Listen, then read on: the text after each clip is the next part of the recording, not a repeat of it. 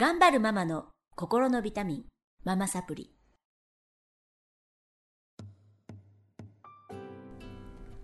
皆さんこんにちは。ママサプリの時間がやってきました。この番組は上海から世界へ、ママが聞くだけで笑顔になるママサプリをお届けしてまいります。えー、今日も上海駐在員の妻たちをお迎えいたしまして、あのいろいろとママがあの聞いていただいて笑顔になっ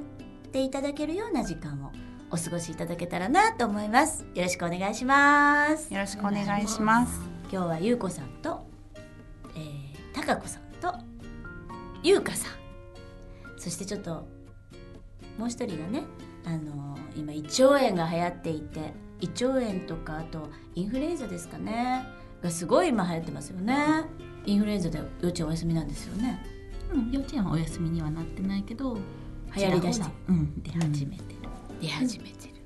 うん、嫌な季節ですね。胃腸炎もすごいですよ。みんな胃腸炎、みんなだからママサプリねお休みなんです今。あ、そうですか。うん、なんか一人や二人やなんか誰かが、うん、子供がダウンして、うん、じゃあ自主にみたいなでどんどん遅くなっていく、どんどんどんどんみんなずれ込んでいってる最中で。うちも来週受験なので、うん、あ、来週かな、再来週、来週か今何日、再来週忙しいからもう日のあれを忘れちゃうぐらい、自分のことで精一杯で、うん、だからちょうどいいですよね。うん、で子供は子供でやってて、うん、だって変われないものね。うん、そう、やっぱりお母さんが受験にこう、うんね、のめり込みすぎると、うん、逆に余裕がなくなったりもすると思うので、うん、自分のこうしたいこととかあってプラスの方がお互いにいい気がしますね。う、うん、多分お母さんじーっと見てると、うんまあ、見てはなくても感じるんだよね。うん、で不安になっちゃう子供が。でもうなんか忘れてるので私子供の受験のこと、受験の日忘れなきゃいいなぐらいあーって言って遅刻しそうな感じですよ。体調管理だけはね、ほらこう寒くなってきてるから体調管理もね、薄っぺらい服で行ってたなってまあいいかって感じよね。風邪ひいたら風邪ひいたら風邪ひいたらもうなんか何でもよくなってきちゃうね。でね、このクラスもママサプリを先月終えていただいて、はい、ちょっとある意味みんなもうなんかどうでもよくなってどうでもよくなってっていうのはいい意味でね、うん、あのなんだろう、いろんなことがあっていいじゃんみたいな精神性を持っていただけたらいいかなって思ってるんですけど、人生いろんなことあるので受け止めることが大事なのでね。でちょっと今日は、まあ、お悩みがね皆さん大体なくなったっていうお話なんですがそれすごくいいことなんだけど、ゆうこさんからちょっとお話を聞いていきたいと思いますが、はい、ママサプリ大体いちねんぐらいやってきて、はい、一番初めの頃、うん、ゆうこさんすごい悩んでましたよね。そうですね。どんなこと娘が小学校よねん生の娘がいるんですけど、うん、あのまあ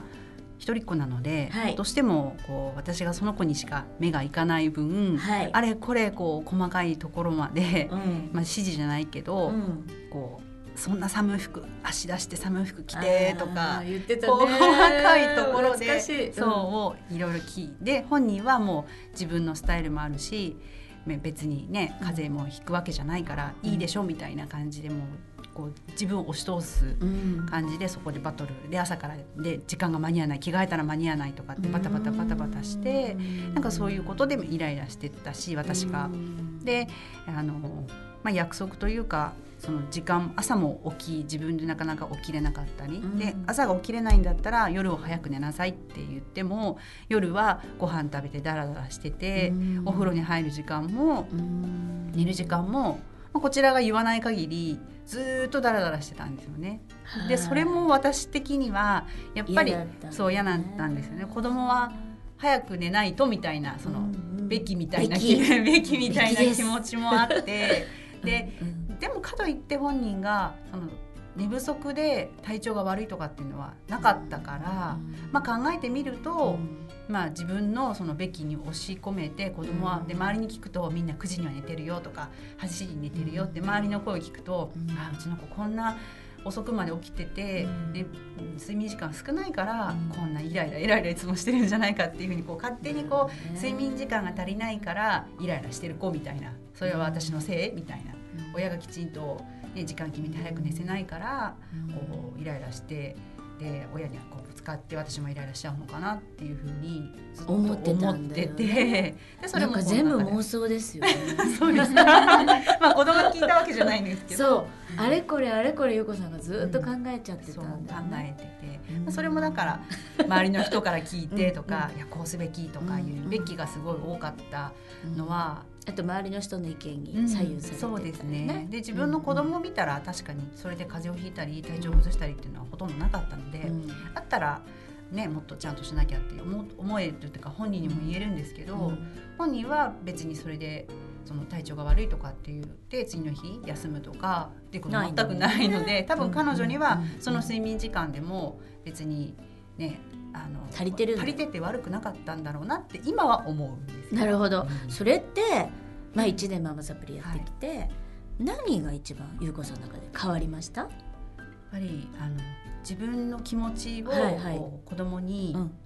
私は今こういうふうに思ってるよっていうことを、うんうんうん、こうぶつかるたんびに伝えて、であの逆になんか言ったことがあるのが、お母さんママ失格かなみたいな、おうん、失格ってそんなこうやっていつも、うん、あの言い合いとかしてて、ママ失格かなとかって言った時に娘が、うん、いやそんなことないよって、ママのその言い方は嫌だけど失格とかじゃないよ、頑張ってるよとかって言ってもらった時に、あちゃんとそう思ってるんだってでも嬉しいよ、だったら普段からそうやって言ってくれると私も嬉しいんだよねって、うん、こう認めてもらえないと、ね、いつもうるさいとか、うん、分かってるよとかっていうことを結構言われるので、うん、なんかいつも口うるさいことばっかり言ってるのが、ね、うん、嫌なのかなって、それが嫌なのかなと思ってたけど、うん、言われるのは嫌じゃないと、やっぱり言われ方とか言い方そのがこう気に入らなくてとかって言って、うん、こうお互いの話をこう聞いた時にこうそのママサプリを受けるたびにお母さんもこう思ってるんだよとかっていうのを伝えたことが少しずつ、うん、で彼女も成長してるんだろうなとか成長してる成長してるから、うん、そのこっちの言ったことも理解して、うん、相手の気持ちとかも考えなきゃっていう風に持ってきてくれてるのかな。すごいお母さんがお母さんの気持ちを伝えたことで、うん、彼女めちゃくちゃ成長したんじゃないですか。人の気持ちが分かったり、そうかもしれないですよね。そうだといいんですけど、だって一番大事な人とつながったってことでしょう、うん、で今ね、ゆうこさんちょっと涙でちょっとちょっと切れてますけど今褒めるんだけど結構こうぶつかって、うん、なんでその、その言い方お母さん本当に嫌なんだよ、うん、そういう言われ方すると、うん、本当にあの嫌なんだよっていうことを伝えたら、うん、そこで前だったらそれでもこうまた言い返してきたりとかしてたのが、うん、あごめん今のは悪かったっていうふうに謝れるようになったので、うん、あそうなると私の方もあ私もちょっと言い方間違えたかなとか本当はこうしてほしかったんだよとかっていうふうに言えるようになるんですよね。子供がそういうふうに言ってくれると そ, うそれがさ一番初めはさ、うん、ただの優子さんの、うん、押し付けというか、うんうん、えっとあなたメッセージですよね、うん、こうしなさいああしなさいだけだったんだと。そうかもしれない。そうすると理由もないし分かんないし、子供にとってみたいそうしなきゃいけない理由も分かんないし、優子さんの気持ちがまず見えないよね、うん、そうすると子供って動かない。やっぱ感情相手の感情が伝わらないと、はい、これは多分人間関係全てにおいてそうだと思うんですけど、うん、相手の感情が見えた時に人って動くんですよね、うん、だけど全く感情が分かんなくって指示だけされても動けないし心に来ないんですよね、うん、それが伝わったんだと思うんだよね、うん、あ話し合いもいろいろ問題が子供問題を起こした時に話し合う機会もあったし、うん、でその時に私の気持ちも伝えて、うん、でパパも交えて話をしてっていう風なことで、うん、まあなんだろう私たちの気持ちを伝える努力はそのアイメッセージをするのはしたかなっていう、そのママサプリを受けてやっぱ言った方がいいんだな、うん、自分の気持ちをこう思ってるっていうのを伝えた方がいいんだなっていうのは思ったので、うん、すごい。でそれをまあ言い続けてまあねいちねんも経ったし少しずつ本人ももう、ね、だんだん習慣みたいになってきてね。そうですね。でなんかちょっとあったらこう私はそこが嫌なんだよとか。すごいいいじゃん。そのそれが悪いわけじゃなくてそのその言い方がやっぱ気に入らないんですねとかっていうふうに言うと本人もお母さんもその言い方が私は好きじゃないんだよとかって言われるから、うん、ああごめんって私もそうだったねってお互いもそうだったねって言うと、うん、そこでその怒りは収まって、うん、まあ本質の話に戻れるっていう関係にはなってきてるので、すごくいいです。そこまでこうなんかすごい悩んで落ち込んでるっていうのはだいぶなくなって、サプリを受けて自分の中で解決できるようになってきたかなと思って。でもそれ基礎ですよね。その人格を否定するのではなく、そのやったことに対してこれのこういうところがこういう理由で嫌なんだ、こういう理由で悲しい、こういう理由でイライラしてるを伝えるだけですよね。そうですね。全てそうだと思うんですよね。で、それがやっぱり家族の中で伝わってない家族って多分仮面家族ですよね。みんなお互いの気持ちがわからない、だから不安で、特にやっぱ反抗期、思春期、今思春うちなんかもう本当思春期真っ只中なんですけど、であのずっとそういう関係を続けてきたらば全く会話がなくなるんですね。もうそれぐらい寂しいことってなくない？そうですね。家族なのにあの会話がない、うん、でなんかそれそこから夫婦もぎくしゃくしてるっていう冷たい感じになっちゃってるお家ってすごい多いんですけど、うん、やっぱりあの伝えていかないと分かんないですよね。アイメッセージ良かったですよね。でもこれ主人にはそうはいかないんですけど、ね、あれなんでご主人にも同じようにすればいいじゃん。全部 ひゃくパーセント 自分の気持ちをこう何だろういちからじゅうまで言うっていうのはねなかなか、まあ、言わなくてもいいことって夫婦はあるじゃないですか。やっぱ子供だからこう、ね、分かってもらいたいっていうのはあるけど、主人にはまあ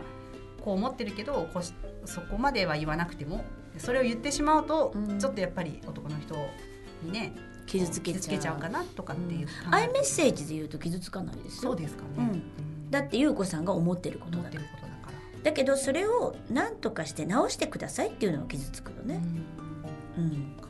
あのここをこう、あのこう変えてとか早く帰ってきて、うんえーと、だらしないのが嫌とかその否定はダメ、ダメだと思うし、多分向こうも直してくれないと思うんですけど、私はこういうことをされるとすごく傷つく、うん、私は悲しいだといいですよ。なかなか言えないかも子供には言えるようになってきたけど主人なんででしょうね。なんだろうなんだかな、もうそれだからあの夫婦は初めはもうわざとですね。わざとあともうそれ習慣になっちゃってるから喋らないこと言わないこと、えっと、短すぎて照れくさいでしょ、で意地の張り合いみたいな、まあ、それもあるかもしれないですね、うんうん、でもこれ言ってかないと夫婦ふたりになった時に怖い、いや怖いあのもう本当会話がない、うん、うち今日もね言いましたよ朝、えっとね、いっかげつにいっかいあの言うっていう人がいて、うんえっと、今の私で満足ですかって聞くんだって、えー、で素敵だなと思ったの、まあ、それはやってないよいっかげつにいっかいはちょっとできないですけど、たまに聞いてるんですよね。どういうところが嫌か、うんうん、あの今の私でいいか、そしたらまあ、ね、今日もねまあいろいろ言ってましたよ、はい、まあズボラなところが嫌だちゃんと言う、言うんですよ、言う、言う、言うねみたいなねえどういうところがって言ったらいやなんか、うん、ちょっと賞味期限が過ぎてても食べさせたそれはみんな思っていて匂ってる匂ってる私の作った料理超嫌だよね、腐ってないからみたいな時々なんかちょっと、まあ、え、うん、そうそうお母さんちょっとねあのなんていうかな信用してもらってないですね、うん、そういうとこちょっと嫌だけどあの、まあ、諦めてると、うん、諦めてるんだいいんだって言ったら、まあ、治らないでしょと、なんかずっとそうずっとそうだからで私自体があんまり賞味期限に重きを置いてないいやそんなすごい腐ってるもんとか出しませんけどでもねあれはほら美味しく食べれる期限だから、まあ そうですね、でうちの人たちみんなね神経質なのよ。うんちょっとでも過ぎたらなんか日本人なんだよね日本人ですよみんなとかね、うん、でもちゃんとこう言われて、うんまあ、そこは気をつけるねって言ったけど、うん、多分治らないと思って、うん、でもそういうふうに思ってるってことを知るっていうことが大事ってことですね。大事です、うんまあ、私もまあ主人のいい加減なところっていうかね、うん、出したら出しっぱなし、うん、元のところに戻さないやだなそれはすごくあのイライラする時がある、うん、って言ったらえそれを言うならってズボラズボラなところ何も気にしないところって言われたからまあそれはそれでね、うん、お互いあの悪いところはあるので、うん、じゃあ、 あの直していきましょうみたいな話は結構そんな深刻じゃなくちょくちょくするかな、